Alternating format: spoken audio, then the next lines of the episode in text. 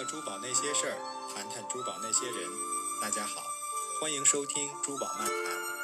这档访谈节目由珠宝文化公益推广平台古今珠宝研习社策划。对珠宝话题有兴趣，想了解更多珠宝达人的故事，请关注微信公众号古今珠宝研习社。现在，让我们开始今天的节目。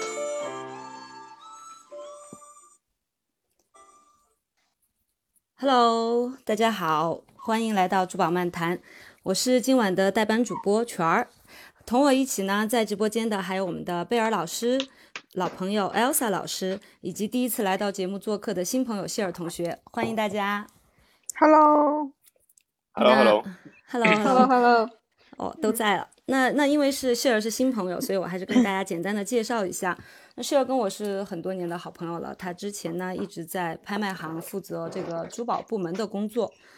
嗯，所以我们今天的话题呢就是拍卖会到底有没有黑幕？是吗？我们今天话题是这个吗？那么等一下，那个会会不会那个一会儿就警告啊？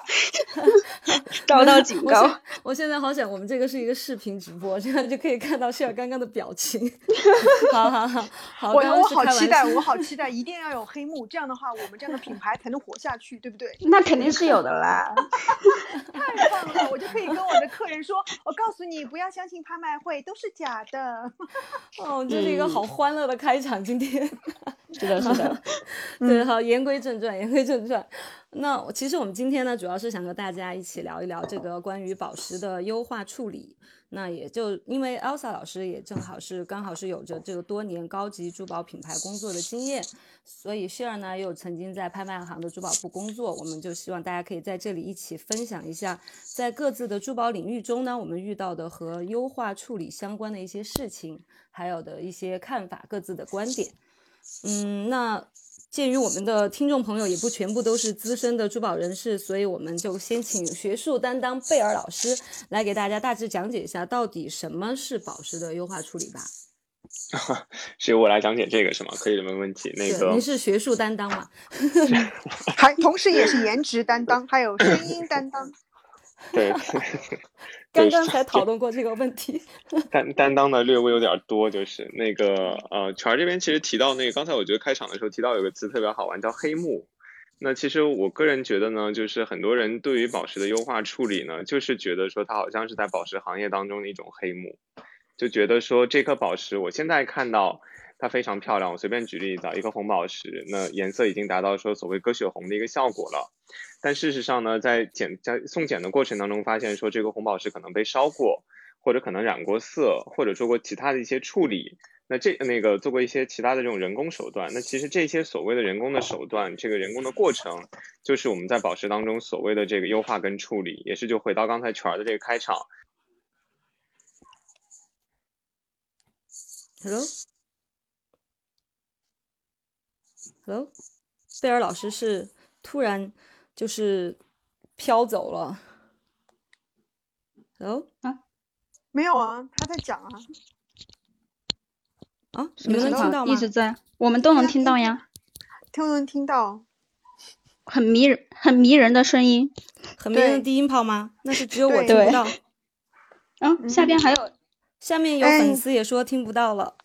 哎，哇，果然是黑幕被屏掉了。哇天，哎，好奇怪。嗯嗯，所以你们其实我就想知道，其实在拍卖行，那样那样帮那个贝尔那个接通一下，他要重新再来一次吧。对对对对对，他应该是刚刚掉出去了。说被捉走了吗？被捉走了。被捉走了，天哪。是什么什么情？他经经历了一些什么？待会儿我们可以问一下。嗯，师傅还、呃、下面还有评论在说师傅被妖怪捉走。我我我能听到，我能听到。谢谢这位，谢谢这位。啊、我, 我, 我个人认领我是大师兄。嗯，你们谁想二师兄、三师兄谁想做？你们谁做？我做大师兄。那大师兄，我们想请问一下，那像品牌在品牌里面的话，真的就是这种被优化处理过的宝石会多吗？就比如说有烧的红蓝宝石啊，或者是祖母绿，就是有油的祖母绿啊这些。好，我这样来说一下，在因为我是来自于品牌方，然后是一个奢侈品的珠宝品牌，所以我只代表说奢侈品行业里面的这些情况哈、啊，不代表就是呃普世的那些，比如说什么周大福、周生生这种情况。所以在于我们奢侈品行业里面，基本上如果能够到高珠的这个级别的话，我们的品牌是一般性行业里面都是不接受优化处理的，不能有烧。这是肯定不可以的，因为我们要所有的东西，客人买的就是它的天然性嘛，一定是 nature 的，所以这是一。但是呢，我要前提是说，我们唯一能够接受的，就是在行业里面，就是大家公认可以接受的是祖母绿的净油。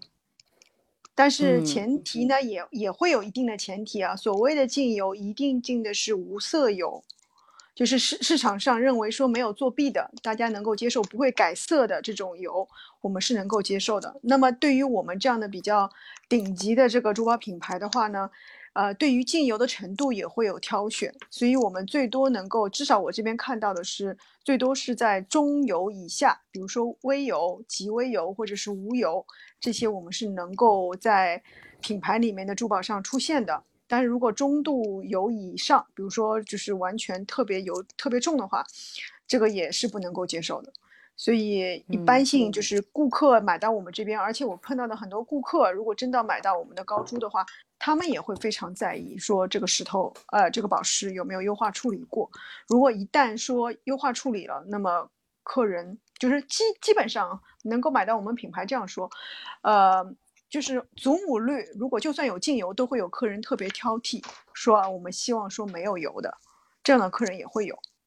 嗯，所以说高，嗯、所以说高级珠宝品牌对于这个宝石的优化处理，其实是还真的是蛮严格的，门槛非常高。对，对，因为作为就是顶级品牌，你想看，如果我就是说，因为珠宝行业是从。呃，入门级由下至上一直到顶级，那么肯定是不同的阶段的产品或者是作品线适合不同的客人啊。嗯，如果像我们的这样顶级的珠宝品牌，也能够接受优化处理，也能够接受比如说净油净的一塌糊涂或者是改色这种的话，那么整个的行业的标杆就毁掉了。让下游的那些入门级的珠宝人怎么办呢？对吗？而且那些客人也是一样的，他之所以卖买你这个牌子，买顶级出那么多的钱，有可能这个呃珠宝作品的这个价值或者它的价格是远甩人家，有可能不是几倍，而是几十倍或者上百倍的这个价格，就是因为说除了品牌加持以外，它的那个石头的天然性是没有任何的。后续的这个就是价优化处理的，没有人为的这个因素在里面，所以它才会特别稀有嘛。就它要保证它的稀缺性。嗯嗯，是的。然后那那我们的二，你是二师兄还是三师兄啊？谢尔，你认领三师兄是吗？二师兄永远空缺。二师兄永远是我吗？难道没有没有没有，师傅师傅要说话嘛？没有，刚刚师傅不是你一直你一直都是小师妹，对对对，嗯、来师傅说吧，你一直是小师妹。嗯，我们师傅师傅又在接通中，我们让小师妹来分享一下。那拍行呢？拍行会不会其实情况也是类似的呢？就是因为拍、嗯、还是说拍行的 range 会稍微大一点。嗯，拍行的话，其实其实以就是以那种还是以稀缺稀缺性和它的那个就是保值增值为主，当当然也会有一些就是说就是这种啊、呃，比如说我们做一些那种无底价呀，就是有一些比较就是热场子的东西，就是比较亲，就是稍微那个亲民一点的，但是其实所有的主打都是就是到后边的那个大克拉大 piece， 因为拍行的话，其实我们还是以那个呃四大为主嘛，就是。大的异形白钻、圆钻，然后还有红蓝宝、祖母绿，然后包嗯有一些那种淡宝石的话，可能就是嗯帕帕拉查呀，然后什么帕拉伊巴呀，然后就这些都很少。但是其实我们在拍行，比如拍行，就因为我在拍行，其实我对这个呃优化处理这个，其实我就不是特别感兴趣，因为我们拍行要求的所有的都是就是像那个刚玉类的，就是啊、呃、红宝、红蓝宝的话，我们肯定是要无烧的。就是不可能，就是不可能说，就是有烧是会上到我们拍行的，包括像这种，呃，我们的那个红宝石的话，其实我们都会要求说，一定它是缅甸的，而且有很多情况下，我们都会挑莫谷那个矿区的，就是就是缅甸无烧鸽血红，然后基本上是三克拉以上的玻璃体，就是这样子。那证书的话，对证书的话其实我们也是有要求的，就是属于这种 S S E F 啊 Gübelin 啊 G I A 的，像 G R 像 G R S 这样子的话我们其实都上的不是特别多，就是就是就是在最后主推的话，包括也会有一些很多像嗯 Graph 啊就是卡地亚这些其实带品牌就是品牌加持品牌溢价的这些东西，大克拉的就是我们也是会有上拍的。那那说到就是刚刚说的红宝石，那蓝宝石的话其实也是大家都知道什么，就是很多客人一来就是哎我要无烧缅甸跟雪红，然后我要克什米尔矢车菊皇家蓝无烧，就是这种就是就是上拍的话是这样子的。然后像哥伦比亚的就是祖母绿的话也是就是哥伦比亚的祖母绿也是就是就是肯定是哥伦比亚的为主、啊、然后木镯矿啊什么，因为我们之前还遇到有客人他是要什么蝴蝶效应的滴油效应的，还有一些说要那种老矿的old, old mine 就是很奇葩的。对对，像证书的话其实还是也以这几个为主，当然肯定也会有一些就是我说的这些肯定是我们要比如说我们做这场拍卖的话这些肯定是这些东西是肯定要在的，而且不少，那那就是我们在征集的时候肯定是以这个为主，然后会辅助放一些就是呃比较亲民一点的，就是大家可以随便买买的那种几几万几就十几万那种的。嗯，那那种又是什么样的呢？就是说还是那种肯定没有没有绝对是没有，就是像那个莫桑比克的那个红宝石基本上都很少都没有，基本上我记得我的印象里边没有上过。哇塞，但感觉感觉拍卖行在品牌珠宝的食物链上端。对，我觉得很好奇，我真的一直想打但是我想问一下Sherk，你方便告诉告诉我说你是哪个拍行的吗？就什么样的拍行还是国内比较国内比较顶级的拍行了，就可能就是、嗯、就还是比较就是比较靠前的吧，当然现在已经那个什么卖掉了好像对，因为我也是几年前了嘛然后那现在就是我因为我我自己出来做这个自己的那个品牌的话，像我们也有我们品牌有高定线的话，那肯定我们也会用就是我们有就是就会上到什么马那个莫桑比克的红宝啊什么马达加斯加呀、啊，然后非非洲啊越南这些泰国这些产区的都有、嗯、有烧没烧的话、嗯、真的是就是我会我会去我都会去告诉客人，我会告诉他有烧什么价格无烧什么价格，就让客人去衡量。其实我们推的其实基本基本上都是无烧，但是就是你可以告诉客人这个有烧的价格之后、嗯、就是你让他会觉得无烧的更加的稀缺更加的好，其实是让他自己去做抉择。我觉得天哪、嗯、这个绿叶衬鲜花你真的对有可能想起想法是完全不同的。我只能说就是我我我只能这样讲，因为从我的品牌方来讲，因为我每年就参加高珠的这个活动，然后也会去去到其他品牌去看对方的一些呃珠宝设计啊之类的。我只能说从现在来讲，如果真的像适合这样说呃在市场上我一定要要什么莫古矿，然后无烧呃鸽血红缅甸，然后还有玻璃体，我觉得基本上在市场上太难找到了吧，因为就像我们这样的品牌已经算是就是说在这个整个食物链里面，或者说在这个资源资源里面我们是有优先选货权的品牌，我们都拿不到这样这么好品质的东西，就是非常非常少，很难得会看到那么一两颗啊。年年都在做高珠的话都很少，我就我就觉得说啊，怎么可能在国内我一这个这个有这么多的资源可以上拍呢？这点我真的觉得还蛮好奇的。有、嗯、有, 有的有的嗯，嗯，而且就是拍卖行它本来就是它是就是我刚刚说的是大拍而不是小拍、嗯，就是一年两次的春拍、嗯、秋拍这样子。嗯，所以其实你你就是你上的拍品其实是代表了你们拍卖行的实力，所以就大家肯定是会就是拍卖行是会很用心的去征集的，嗯、而且就是。嗯呃啊，有挺多那个内幕就不太方便透露，嗯，就就是反正就是就是就是就是因为有大货在嘛，就是可能你的那一场的拍拍出来的那个，比如成交价就会比较高，这样子，而关注度也会增加。这个我理解，我支持我这个我理解，我觉得每一场活动对吧，都肯定有一个明星，有一个亮点在说啊，我这个场有些什么重量级的货押宝押在那边，对吗？但是就像我前面说，我的问题是说，你前面讲说所有的红宝，你们都要求一定是，比如说缅甸啊、蘑菇、无烧，然后哦没有，都要求是莫古的，但是肯定都是缅甸的。嗯，对呀、啊，这样这样的话也、嗯、市场上就也很少。天哪，你们不是不是不是，不好意思。嗯嗯 ，Hello Hello， 能能听到我声音吗？不好意思，刚才是个 after， 回回去一点，回去一点。师傅出关了，师傅师傅师傅，赶紧，我们要打起来了。是我我想说的，其实那个叫什么？因为我刚才一直在听啊，就是刚才梅莲进来的时候一直在听那个谢尔和那个 Elsa 老师在讲。我觉得其实那个，我觉得这个市场是不一样的。就是谢尔这边的拍行呢，是接触到的是存量市场。所谓存量市场，就是说这些其实并不是新的货。很有可能是某个家族或者说某个人传承下来的曾经拥有过的这个缅甸的无梢的鸽血红，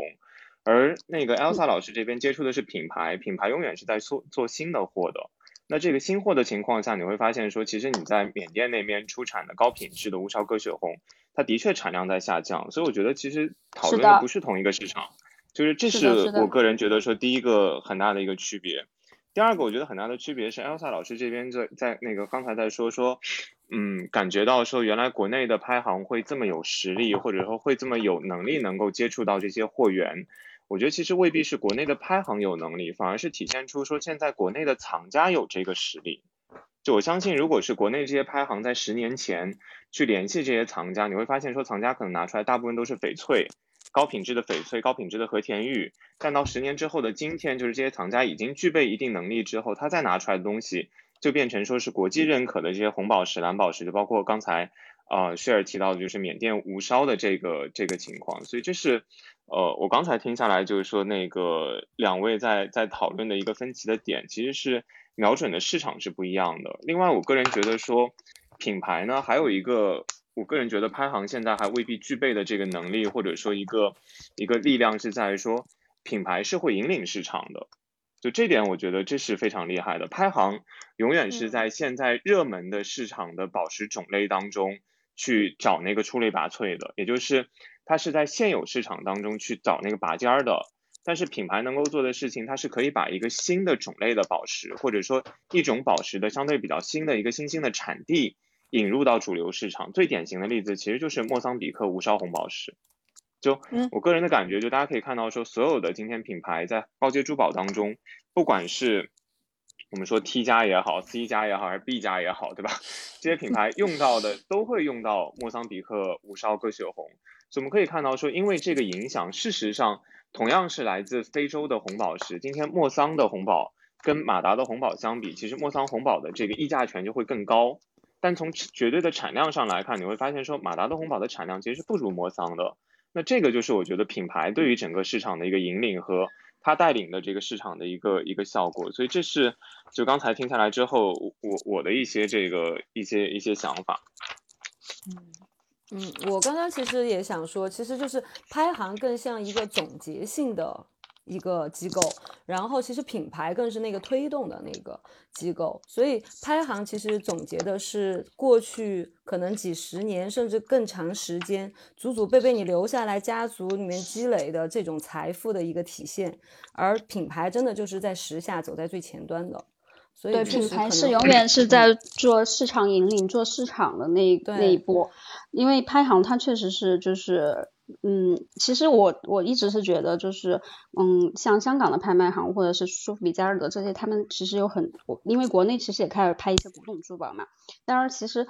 其实香港国外这些更具有拍卖行存在的更更有价值，因为他们他们可能比如说会拍到比如说那个什么玛丽安通瓦奈特的那些珠宝啊什么的，其实那种真的是有价值有意义的。像其实国内现在很多拍就是拍行，其实它的它其实拍的货品很多其实在市面上也是能找到的。嗯嗯，这个是正常的、嗯、对、嗯、我觉得是、嗯、就这个其实是一个很正常的现象。 哦, 哦不好意思你继续。哦，没有没有，刚刚就是刚刚说到莫桑比克那个、就是、莫桑比克那个红宝石嘛，我觉得就就是说品牌引领那个宝石，就是我我就想到之前像那个呃叫摩根石，就是 Tiffany 推出来的嘛，还有很多半宝石其实都是 Tiffany 一直在带、嗯、然后现在包括还有海蓝宝，像现在市面上像海蓝宝啊、哎、坦桑就是坦桑啊，这些都其实坦桑可能现在要带一点，但是我觉得像还有那个、嗯、呃海蓝宝，今年海蓝海蓝宝的，对 对, 对, 对，就是那个圣玛利亚什么都是圣玛利亚。对，然后莫桑比克的红宝石是好像现在市面上是百分之七十的那个都是从莫桑比克出来的，因为 对, 对因为那个 Jim 就是因为 Gemfields 他们公司在那儿有个巨大的矿，然后每年呢两次那个新加坡的公盘的那个拍卖嘛，都是都都是 Gemfields 做的，其实都是都是莫桑比克的红宝石，然后拍他们在公盘买到的客户大多数又都是那个泰国的泰国的切割切割切割商什么的，然后拿到泰国去切割，切割完了之后，泰国是全球最大的这种财宝交易中心嘛，然后有嗯。去到全世界各地这样子，所以莫桑对，所以莫桑比克这么多。哎，是啊是啊，我们现在在我们聊下一个话题之前，你先回答一下我们这边听众平克，平克问我们，就是说刚才你提到的排行的标准到底是普遍的，还是你那个排行的一个就是个案的这个标准？我觉得，我觉得国内的拍行基本上都就是想做到这个标准，可能有的没实力做到这个标准吧。因为其实国内的拍行它对标的是呃呃佳士得和苏富比这一类的欧美的拍行。对，哎，这边其实我可以补充一下那个圈儿，就是说因为嗯、呃、怎么讲，就之前工作的关系，其实我经常会关注这个拍行的一些网站上铺出来的信息嘛。我反而想补充的一点是，第一个呢，我并不觉得今天所有的品牌跟拍行。在选择自己的这个作品的时候，只选择没有经过处理的，就就不光是祖母绿这块，祖母绿这块其实微油或者说是这个极微油是经常会在拍行上面，包括品牌上面出现的。就我们就拿红宝石来举例子，就红宝石当中，如果只是单纯的加热的红宝，我确定在某些品牌的高阶珠宝作品当中肯定是会出现的。第二个呢，我也确定说，在佳士得跟苏富比的，当然不是最重要的那一场，就不是那个 Magnificent Jewelry， 比如说是 Fine， 对对对，它的低的 Fine Jewels、Fine Jewels， 或者是那些叫什么 Important Jewels， 上面有可能会有，是吗？你的意思是？对，我刚刚说的是我们每年两次的大拍，就是最重要的 Magnificent 这一场，然后有一些小拍的话，也是会有一些比较亲民的。原因，但是我觉得我没有征集过有烧的，嗯嗯，所以其实还是就是拍行现在也在把它的那个标准进行的一定整理和分级，这样让大家可能就可能受众的群体更广吧，我觉得。嗯，对，嗯，嗯对啊，你想说什么？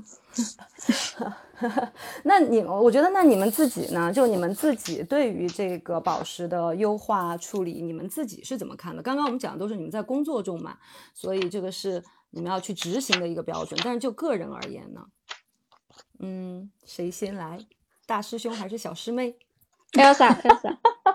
Elsa 先来吧。uh, 好好，就你在个人生活中呢，你怎么看待这个问题？嗯，这个取决于说我买的是什么，就是我要入手的是什么，而且就是我入手以后我的主要目的是干嘛。就是说假个比方说，如果我买的是比如说呃红蓝绿，就是四大宝石。为什么为什么突然嘿，师傅真的是一定要把传了那么多，我跟你说取决于说咱一半一半一半，看我有没有钱。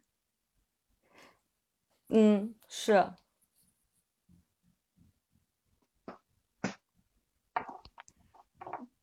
呃，因为我我我我不跟你说，你这样说能不能啊？我不说了嘛，我分分东西，如果是比如说。一点五克拉以上，那我肯定一定会买没有处理过的，因为我觉得那个是有价值在里面的，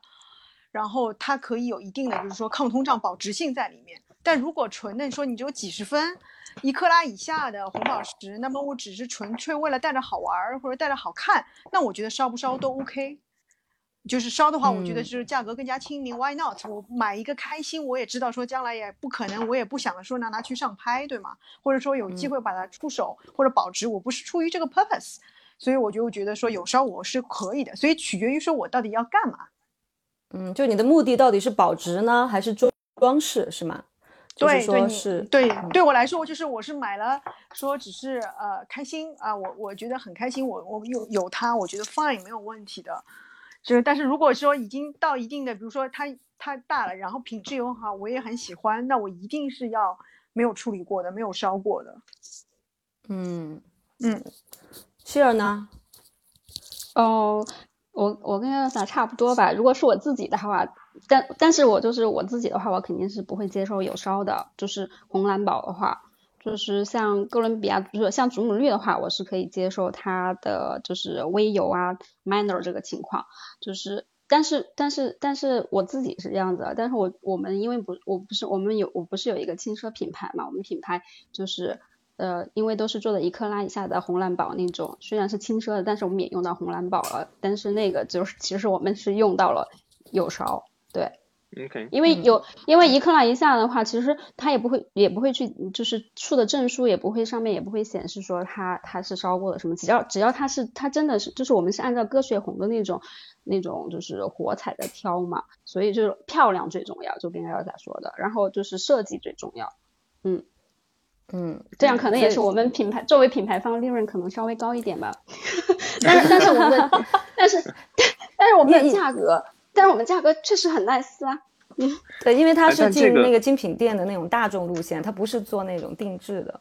对，高定的话，我们肯定还是就是我们就像排行标准情况，不不不，我们会跟客人说。因为还是要看客人的预算，还有他客人他对这个有烧无烧的理解，我们都会告很诚实的告诉他，嗯。因为毕竟每一颗宝石证书上都标的清清楚楚，它是 H A 啊 H 啊还是就各种级别嘛。所以其实这个这个我其实就特别想就就着刚才那个 Elsa 老师提的这个问题，就是提到说如果是今天保值的，那 Elsa 老师其实会觉得说更倾向于选择一颗纯天然的，然后呢这个稀有度更更高的嘛。但就是说我不知道大家有没有意识到一个一件事儿，就是说我们今天看到的这些宝石其实没有所谓纯天然的。就为什么会说这个话呢？就是你想象一下，说所谓纯天然是什么呢？是从矿里面挖出来带母岩的，那个是纯天然的。就是今天所有的宝石，那肯定是经至少就经过我们镶嵌的这一些啊，那肯定是要经过打磨的，经过切割的，对吧？那这个其实本身就是一道一道人工的这个工序。那 sorry, 其实我刚刚就就还蛮想问贝尔老师，就是切割、嗯、宝石加工这一块，那也算是优化的。嗯算吗？这这这个这个就特别好玩，这个呢就是你刚刚说的这个的话，嗯，对，我只能这么讲，就是说今天呢，在这个英文当中有这么几个词去区分不同的场景。那第一个词呢就是 enhancement， 就是优化；第二个词呢就是 treatment， 叫处理。那基本上优化跟处理呢，其实就我们刚才提到说烧也好啊，这个玻璃填充也好啊，注油也好，这都是属于这个范畴的。那刚才 Share 这边提到，就是只是单纯的去加工打磨这块，有另外一个词叫 fashioning， 就这么一个词。那这个词就专门指代说、嗯、这颗宝石在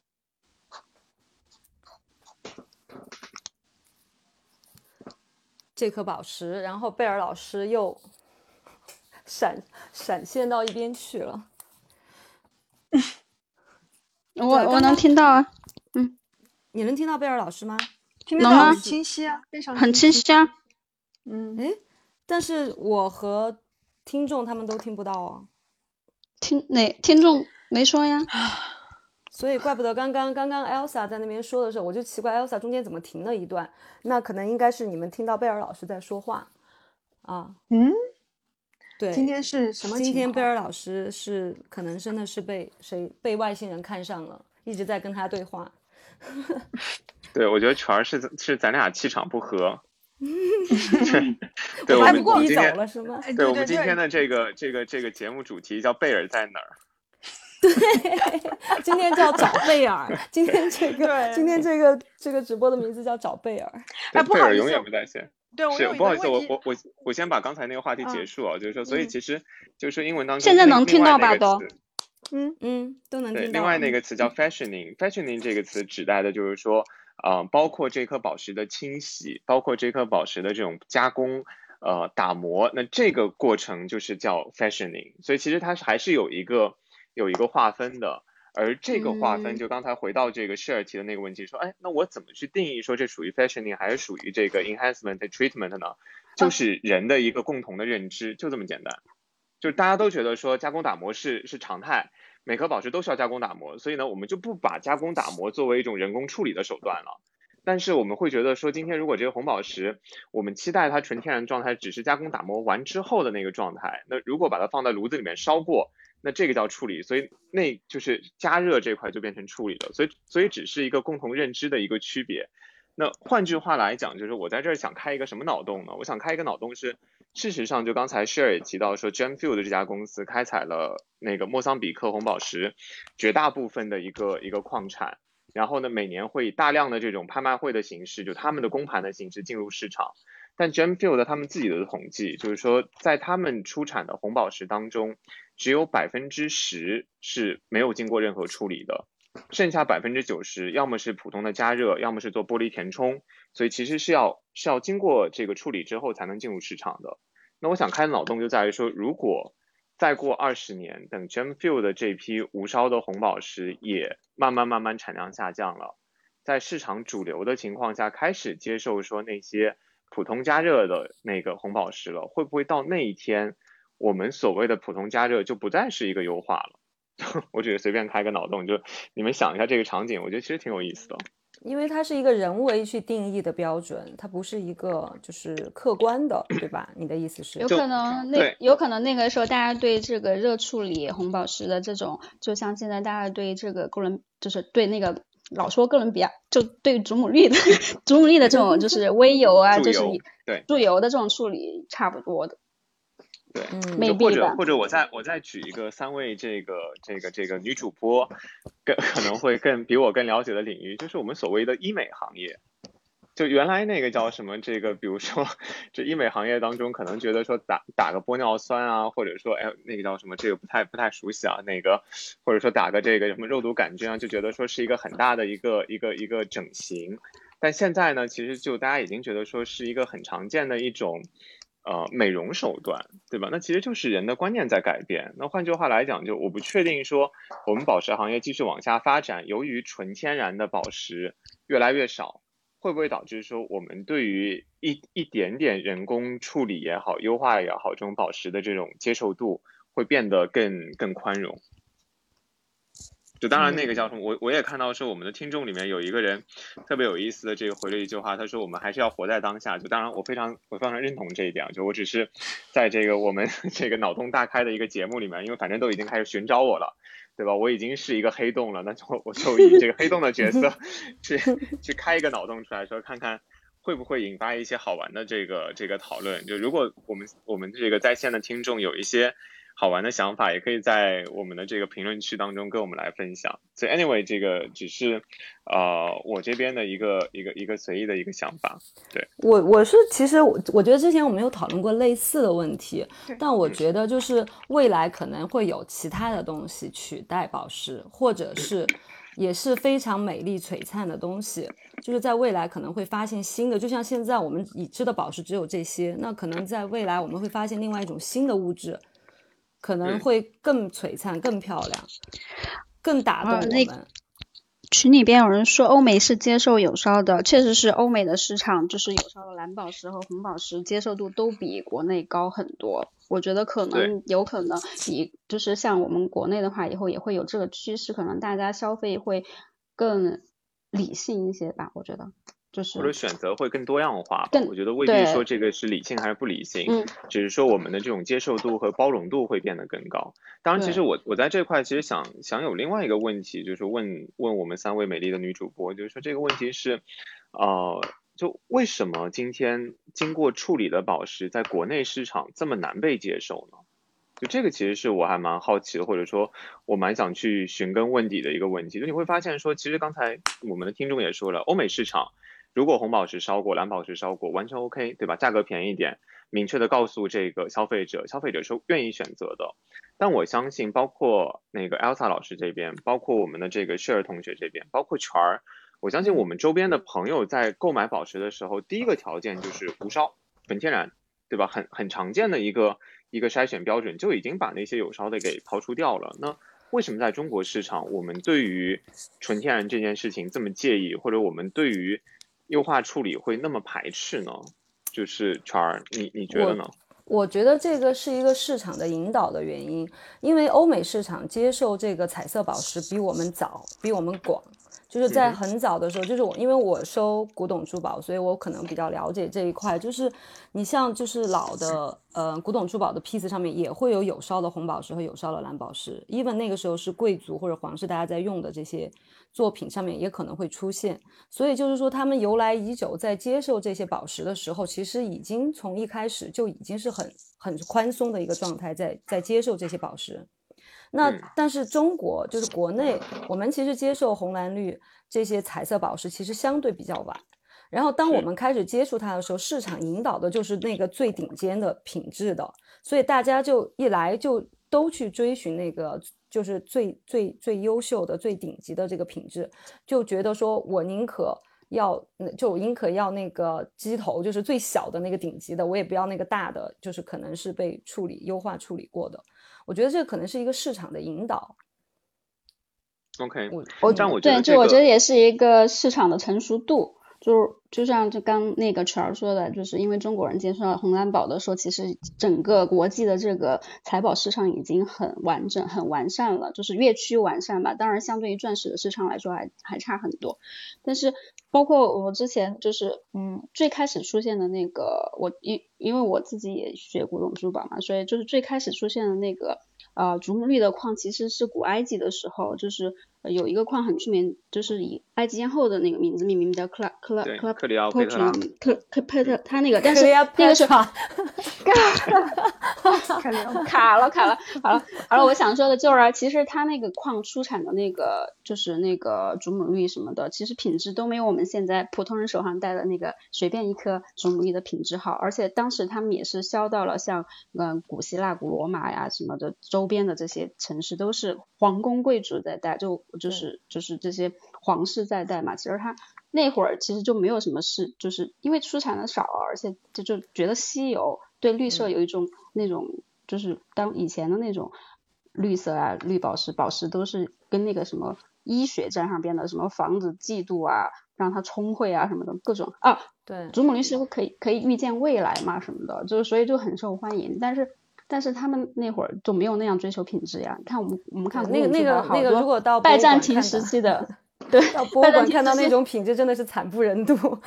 所以其实真的其实就是就是市场的这个引导规范规范。OK，、嗯、那个那个 Elsa 老师呢？你觉得呢？我觉得，我觉得这个，嗯，我在听各位的这些讨论，我脑子里面一直在想说。为什么中国人一定要就是没有加热过的，就是没有处理过？我觉得我自己认为说，其实跟我们根深蒂固五千年的这种文化是相关的。就是你会发现说，中国人一开始不管你是在哪个行业里面，我们都是讲讲究说最初人之初怎么怎么样，所以所有东西最好但是它原来的那个样子，我们追求它最本真的那个模样。所以中国人的审美往往都是停留在说它原来的 nature 到底是如何的，但是西方人跟我们的文化是不一样，然后他们那个时候就是特别勇于去尝试和革新，所以这就是为什么到后来西方的整个文化在那个就是呃鸦片战争以后的话，其实中国人打败了，就是被输得很惨，就是因为中中国人往往就是固步自封，觉得说自己特别了不起，所以觉得说自己东西最好的，没有办法接受新的这个文化或者是新的理念。所以我就觉得说有可能就像各位在讲的，就是这个时代不停的在进步，然后科技在进步，所以就从品质不好我们发现说可以有一些优化处理的手段让它变得更美。但是对于中国人来说，就是呃进到中国这个所谓的财宝的时单时间也比较晚，然后一进来的时候你会发现说，中国的有钱人或者说我们就算我们自己都一定会追求在能力范围之内要最好的东西，嗯，对吧？一直都是这个样子，都要是最好的，所以这个就是就是文化加上品牌的宣传，对，我刚刚就想说都会有。嗯嗯、Elsa 老师 Elsa 老师一边在那边讲的时候、啊，我突然就想到了我刚刚说那个市场的引导，其实就是因为，嗯、呃，中国就是中国人在接触这些彩色宝石的时候，最开始大部分其实还是从品牌方接触起来的。对、啊。然后刚刚 Elsa 老师又跟我们讲了，品牌方选择这些彩色宝石的时候的标准是那样的，就是顶级的品质。哎，但我这边不好意思，圈儿，我这边打断你一下。嗯、其实刚才那个你你讲完之后，我就想说了，就是说。嗯、呃，市场的这个成熟度越来越高，真的会带来说对于优化处理宝石的接受度越来越高吗？那我们看翡翠市场，翡翠市场在中国是非常成熟的一个市场，或者说是历史非常悠久的一个市场。但你今天在翡翠市场上面，当然我们可以看到说所谓的 B 货或者是 C 货的翡翠，但 B 货那个 C 货翡翠还是主流吗？我并不觉得 它, 它成为了这个主流市场。就换句话来讲，文化就是要最 nature 的，就是什么都没有做就是最好的，这个就是中国人一贯喜欢的东西嘛。对，所以所以这个，所以所以如果我们参照翡翠市场的话呢，就是说我会觉得，就当然我不是说反驳啊、呃、几位的观点，我只是会觉得说有个，对我。嗯，我觉得，但是 A 其实刚刚贝尔老师讲的那个翡翠为例子，但是我觉得其实翡翠 A 货的那个范围真的很广啊，它不像是彩色宝石，你顶级的品质就在那么一小格里面。但是翡翠的 A 货，他刚刚讲 B 货 C 货，那那就算我们只只在 A 货这个市场，它的那个范围很广啊，它可能从一两百块到就是无上限的，就对吧？最对刚刚 A 货现在很。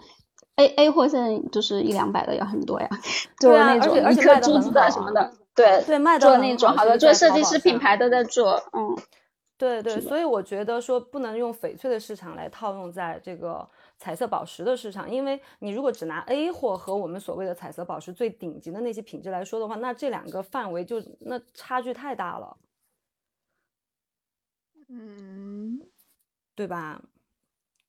贝尔老师又又被禁言了吗？对，他一反对没有反对就被禁言。但但是我其实觉得就是说这个市场慢慢成熟起来之后呢，其实我觉得大家会对优化处理的宝石我觉得会有一定的宽容度。为什么？因为就像刚刚 Elsa 其实代表了很大一部分，我觉得我也是这样的，就是我会考虑我在采买这个宝石的时候，我到底是用来做保值还是用来做装饰。那如果我只是佩戴，就是以装饰为主、佩戴为主的话，我可能就会对它的这个呃品质会有所抱宽容。那如果是保值的话，那当然我就会那个完全就是一个像数学题一样，我只要就对着那个框框去找就好了。所以我觉得，当这种对于装饰性的这种宝石的需求越来越大，市场越来越成熟，这样的成熟起来的话，我觉得对于这种优化处理的宝石会，市场会变得越来越越接受度越高。对对对，我我我补充一下，我我是这么认为这件事儿，就是做装饰性的时候，呃，还是看个人财力，就是说，因为我们不可能所有的客人买到石头的话，只是买一颗裸石嘛，最后有可能希望能够变成还是变成一件珠宝或者是一个装饰品，能够佩戴在身上，可以带来美的这种体验，对吗？所以这个时候他就要自己考量，说他在那个石头上面的这个花费，如果我买一颗裸石，我要做设计，我要做镶嵌，我要做等等等等的东西，他要评估一下到底是酱油贵还是鸡贵嘛。酱油贵对吗？你你你你你不能说鸡有可能是不值钱，比如说我是呃。比如说我买了一个处理过的宝石，然后它确实很漂亮，但是我一做镶嵌，我一做设计，哎呦这个设计费啊，这个做工费不得了，就贵的要死，那就变成是酱油比鸡贵。那这时候就要问自己说，你值不得值得这样做，还是说我把酱油换成白水，这是一种选择，对吧？又或者说我把鸡换成是更好的材质，我变成这个帝王蟹，然后放点酱油，那我就觉得值了嘛。这个取决于说这个客人对于这件事情的价值观，他的衡量的标准到底在哪里？嗯，我我可以分享一个我曾经在就是我自己嗯买的一颗祖母绿，我当时是几年前了，然后我当时是其实是在两颗祖母绿中间选一颗呢，就是哥伦比亚木佐，然后微油就一点几克拉，然后同样的价格我可以买一颗赞比亚的九克拉。然后我当时把两颗石头往那儿一放，我就毫不犹豫地选择了赞比亚的那一颗，因为确实佩戴出来的就是你就能想象它镶嵌出来的效果会非常的动人。因为当时刚好看了那个奥斯卡红毯，那个 Angelina Jolie 戴了一套那个祖母绿，就很大颗的那种，就觉得很好看、啊、你也不去管它是哪个产地的，你就是觉得它出来的效果，你要这个效果，所以当时两个价格是一样的，然后我就毫不犹豫选了那个九克拉。所以我其实我想问一下贝尔老师，就是说在市场上这个优化处理对价格的影响真的是很大吗？嗯，挺大的，我觉得就是说其实你们你们刚才在讲的这个一个作为呃买家的一个心态，就已经决定了优化处理对于价格的影响会有多大。其实就这么简单，就是说当今天所有的买家都不 care 优化处理这件事儿的时候，那优化处理对价格就没影响。对吧？但就是因为说所有的买家作为消费者，最终的终端用户都觉得说，今天我经过处理的，我做过一定优化的宝石，它的一个保值性会下降。那当然就是说回到那个刚才那个 Elsa 老师分享的说，到底你是用鸡去做这个酱油鸡，还是用血那个叫什么帝王蟹做酱油帝王蟹，尽管没听过这道菜，对吧？去做这样的一个一个一个一个一一道菜，其实就是就是这个道理嘛，对不对？就当我本身的一个在意程度就已经告诉我说，我觉得做过处理的东西，我不愿意花那么多钱去买的时候，它在市场的定价当然会下降，这个我觉得非常正常。那呃，而且我个人觉得说，这个现象在越高端的宝石当中出现的时候，一旦做过处理、做过优化，对价格的影响会越大，就因为它本身的价格基数就更高。嗯，我们就举一个例子说，那个叫什么，在二零一七年的时候，那一颗全世界的这个祖母绿的拍卖记录十八克拉哥伦比亚无油，当时拍卖价格是三十万美金每克拉嘛，对不对？那我举个例子说，如果这一颗是十八克拉哥伦比亚微油，我不确定说这个每克拉单价是打了七折还是打了对折，因为在这个情况下，就不管是打七折也好还是打对折也好，你会发现说每克拉单价的这个下降程度和这个数字的下降是非常明显的，所以一定是这样，就是越高端的宝石，品质越好的 越, 越大颗的宝石，它的那个未处理和它稍微经过处理的价格的这个差别会更明显。嗯，那像你这样讲的话，是不是我理解就是那些没有那么高端的宝石，优化处理可能对价格的影响没有那么大？就就像那个蓝宝石一克拉以下的，就是作为镶嵌的那种，就是小克拉的那种，它烧过的和没烧的其实价格差的不大。红宝石，因为我们做轻奢品牌的时候，有时候会看一下就是烧过的什么价格，其实都差不大，有的时候就可以呃，有可有时候我们就会选没烧的，就差的真的不多。我觉得我我觉得这个其实取决于那个叫什么供货渠道，哎，就是正常情况下我应该这么讲，如果我们真的是把这个宝石呃，其他条件都放平，对吧？这个克拉、颜色、这个进度、切工各方面都放的一样，包括产地都一样。那一颗是有烧的，一颗是无烧的。那我敢肯定说，一定是正常情况下，一定是那个无烧的价格会贵一些，有烧的价格会便宜。肯定，因为因为毕竟它很稀有。其实现在全球这种就是矿产出来的，像这种蓝宝石、红宝石，百分之百分之多少？八九十吧，九十吧，都是。都是处理过的，因为其实如果不处，就是没有这些呃，就是没有这些热处理的话，你出像那个澳大利亚那些矿出来的，都都都是那种 geodas 啊，就是那种 geodas 那种，就是完全没有颜色、不透明的。但是它经过稍微热处理一处理，它就可以变成透明的，然后或者是、呃、透明的，或者是像那种有一点点那种就是呃皇家蓝那种颜色，就会变得很漂亮。就是有很多优化的嘛，因为我自己去那个斯里兰卡的那个。就是他们的那个交易中心，还有包括尖珠纹那边，他们很多都是现场都在，就是有那种很传统的那种加热方式嘛。其实如果如果没有没有加热这个热处理这个技术的话，其实我们珠宝的这个市场这个盘子不会做的这么大，全球不会这么蓬勃发展，因为其实也也也需要更多人来参与我们这个行业才会做大。它其实降低了门槛，我觉得。对，就是可以规范你，你有你有选择更多，然后你可以自己去决定你是想要做哪个级别的，你可以做轻奢，你可以做高端，你也可以做那种便宜的，做微商的那种。没错，嗯，没错。而且给顾客有了更多的选择。对，然后乔，我我稍微打断一下，因为那个我看到，呃，我们的评论区里面其实有不少同学在问一些问题，然后刚好是偏技术方面的，所以我其实想针对那些问题稍微回答一下。就刚好第一个第一个问题是关于啊、呃、评课对我的一个质疑，就我们的班长同学对我的质疑，说他觉得我举的这个翡翠的例子，啊、呃、B 货跟 C 货一个是充填，一个是染色，然后呢在任何高端宝石当中都无法接受，所以没有办法跟加热和注油做一个等同的这个划分。呃，我对这件事情是这么看的，就是我觉得其实本质上就是充填也好，染色也好，加热也好，注油也好，本质上都是通过人为的手段来改善这颗宝石的品质，那无非就是说改善的程度可能不一样。就我承认说充填、注胶和染色对于宝石本身品质的一个改善程度会非常的剧烈，比如说它原来可能只有一分的，经过充填跟染色之后它变成一百分了，或者说看上去像是一百分的，那这个程度会比较大。但可能助游的话呢，原来是九十分，经过助游之后呢，它看上去变成一百分。我觉得这个程度是有区别的，但是从背后的逻辑都是一个人为的意愿去改变宝石外观的这样一件事情，所以我觉得这个背后的逻辑并没有什么太大的区别。那这是为什么我会举翡翠的例子。那我想表达的点很简单，就是说我想表达的是，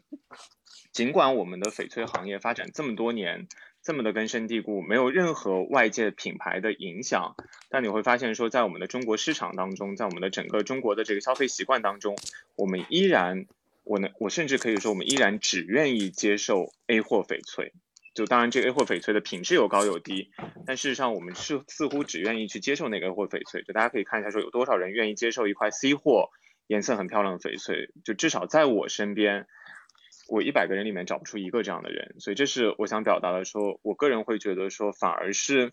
未必是市场成不成熟，未必是有没有外来品牌的影响，可能就是我们中国的文化当中，就刚才 Elsa 老师提到那点，我们中国的文化当中会对于纯天然这件事情有一个格外的苛求和一个格外的一种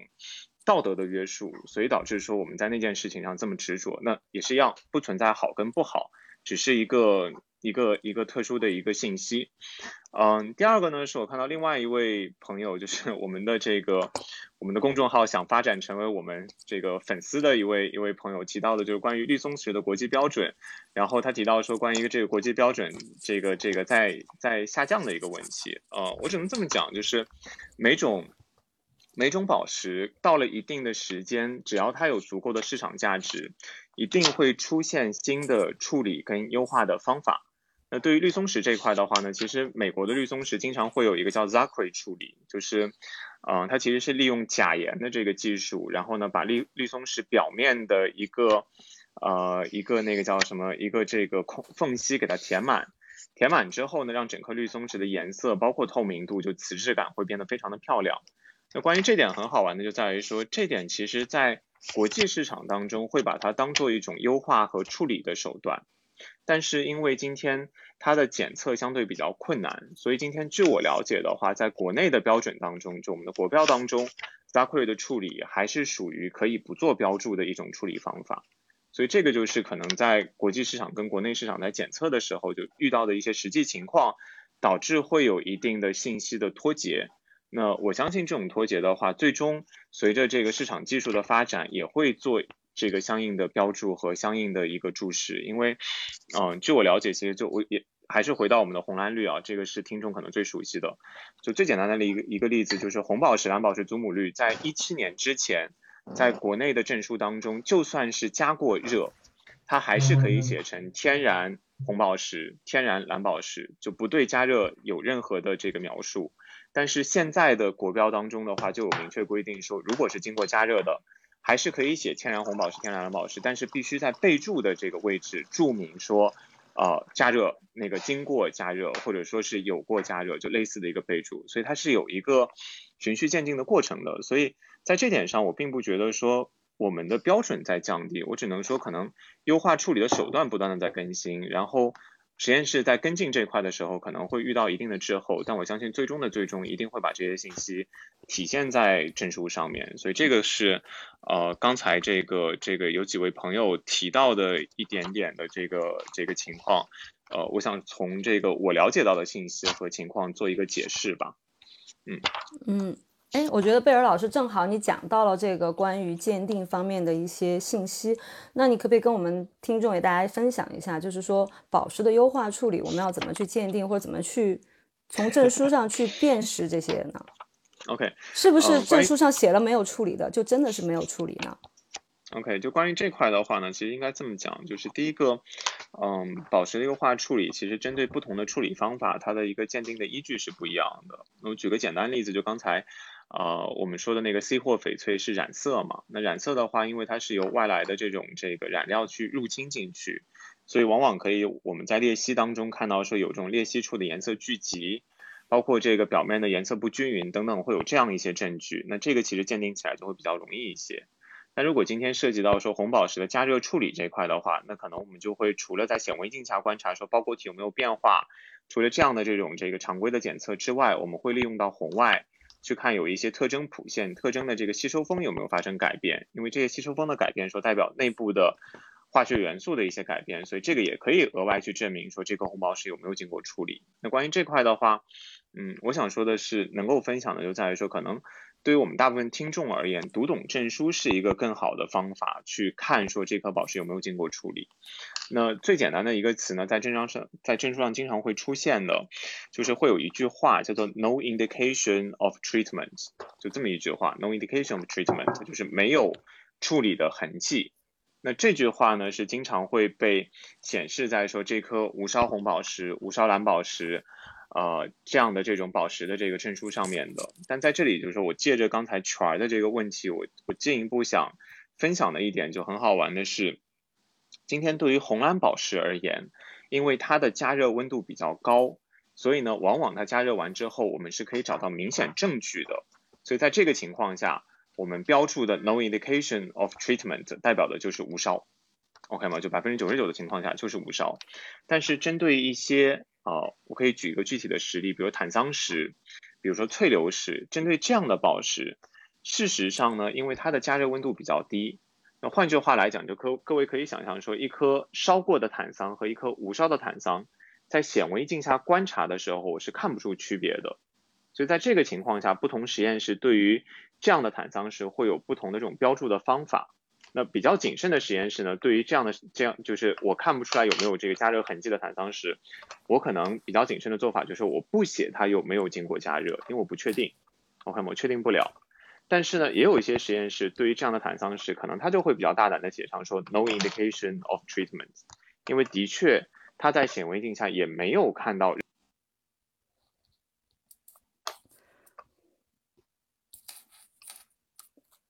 我觉得贝尔老师应该是想说那个有一些，因为我之前其实有看过一些报道就讲说嗯，因为现在有一些加热的方式或什么的话没有办法在那个仪器上面完全确认下来，所以他们在证书上只能就就干脆不写，什么都不写。喂喂喂，嗯，我回来了吗？啊，不好意思，你继续。我, 我刚才是从哪儿没的？还是太诡异了这个直播。但是我觉得很奇怪，我今天听你们声音，我从来没有发现贝尔 没, 我也 没, 没在啊，他一直都在、啊、我也没有，我也是他一直在呀、啊。对，我我的心与你们同在，好吗？只是我的声音。所以我没有你的声音，你你的声音真的与我跟 Elsa 同在的，我没有听到你断过。是，不好意思，那我我和我和听众朋友们在一起。对的，我接我我接了这个坦桑石的这个话题，所以所以对于这样的坦桑石，就是如果今天我们在实验室当中，因为坦桑石的加热温度只有三百到四百度，普遍比较低，在这个温度下加热呢，内部的包裹体是不会发生变化的。我可以说的很直接，就绝大部分内部包裹体是不会发生任何变化的。所以在这个情况下，换句话来讲，就我讲的再直白一点，就是实验室收到一颗有烧的坦桑跟一颗无烧的坦桑，在显微镜下看看不出太大区别。OK， 所以接下去的问题就就变成说，那实验室面对这样的情况会怎么办？那我只能说，谨慎的实验室它的做法就是对于这样的坦桑石，我不做有没有经过处理的评价。OK， 我不写它有没有经过处理，因为我看不出来，我也不确定。但是有一些比较大胆的实验室，它可能在这个情况下还是会写上那句话，就是 no indication of treatment。没有找到错过的痕迹。对，因为因为从逻辑上，从文字上你也挑不出错，他的确没有看到加热的痕迹。OK， 所以这是我想在这个叫什么，在就是我们节目最后做的一个一个一个好玩的分享吧，就是我们今天所谓的这种，因为整场其实都是在讨论说优化和处理的一些情况，说对价值有没有影响。对吧？我们怎么去界定，包括为什么会有这样的影响？那其实最后我想说的就是说，我们今天可能对于红蓝绿，各大国际实验室都已经有一个比较明确的这种评判标准，以及找到了明确的这个鉴定证据，能够鉴定它有没有经过处理了。但是对于一些比较小众的一些新兴的宝石，各位自己在选择的时候看到那句 no indication of treatment， 看到这句话，我个人会觉得说，有的时候可能需要多方参照一些意见，因为在这个情况下，老实讲，我不是那么确定说它真的是一颗纯天然的宝石吗？我我可能会觉得说，只是目前的技术条件让我们觉得它是一颗纯天然的，所以这个是相对来讲那个叫什么？我想在呃我们节目最后给大家做的一个分享吧。嗯，哎，我不好意思，我想打打请教一下那个贝尔老师啊，我们的师傅，我自己一直有这样的 concern， 我想问一下有没有这种可能性，就是说证书的话，那个我经常自己在想一个问题，是是不是说只能证明说这颗宝石送到实验室的那个当下它是没有经过处理的，但是如果这个商家拿到说 OK 这个实验室出柜我说 no indication of treatment 这没有经过处理，我只要拿到这张证书以后，好，我接下去进行加热进行浸油或者怎么样，其实你是不知道的呀对吗？对对，是不是有这种可能性？当然，这个这个也是一样，这个我我最后那个叫什么，再分享一个，呃，就行业当中我们现在看到的现象，我不能说普遍的现象，因为这个我相信肯定是不普遍的，但是的确有一些黑心商家会这样做，这个呢在红蓝宝石当中很少见，祖母绿当中有可能，就是刚才那个 Elsa 老师提的这个情况，各位记住，就是说我们实验室当中出具证书，只针对这颗宝石送到实验室当下的情况做的判断。那也就是意味着这颗祖母绿只要送到实验室的当下它是没有油的，我们看不到任何油的这个痕迹，它就是一颗 non-oil 无油祖母绿，但它有可能在出完这个无油的证书之后再拿回店铺当中或者拿回工厂当中去把它放在油罐子里面加上一点压力把那个油给它浸进去，所以最后的效果就变成说一个消费者买到这样的一块祖母绿，证书上显示是无油的，但事实上它在里面是有一定的油的这个产量的。那这个我只能说这种情况如果 Elsa 老师问我说存不存在，我可以很明确的回答说一定是存在的， OK 吗？因为我们在香港珠宝展的时候已经看到过有部分的商家有类似的做法，对，我也有遇到过，但是我相信这个做法一定不会是整个行业当中常见的做法。比如说我们在这个这个这个直播间当中，班长同学班长同学自己也做祖母绿的生意，我相信班长就绝对不会去做这样的事儿，因为这个对于信誉而言是一个很大的损伤。那我相信消费者最终最终是会发现说有一些商家他为什么东西卖的那么便宜，因为他的这个这个这些商品的品质可能并没有那么强有力的保障，所以这个是会存在的。嗯，我觉得宝石的优化处理这里面呢肯定会有一些坑，但一定很少，然后嗯，大家其实就是尽量的去绕开这些来说的话，我其实今天听完大家那些关于正面的宝石优化处理的分享，我其实就想到一句话，我觉得就是一种叫存在即合理，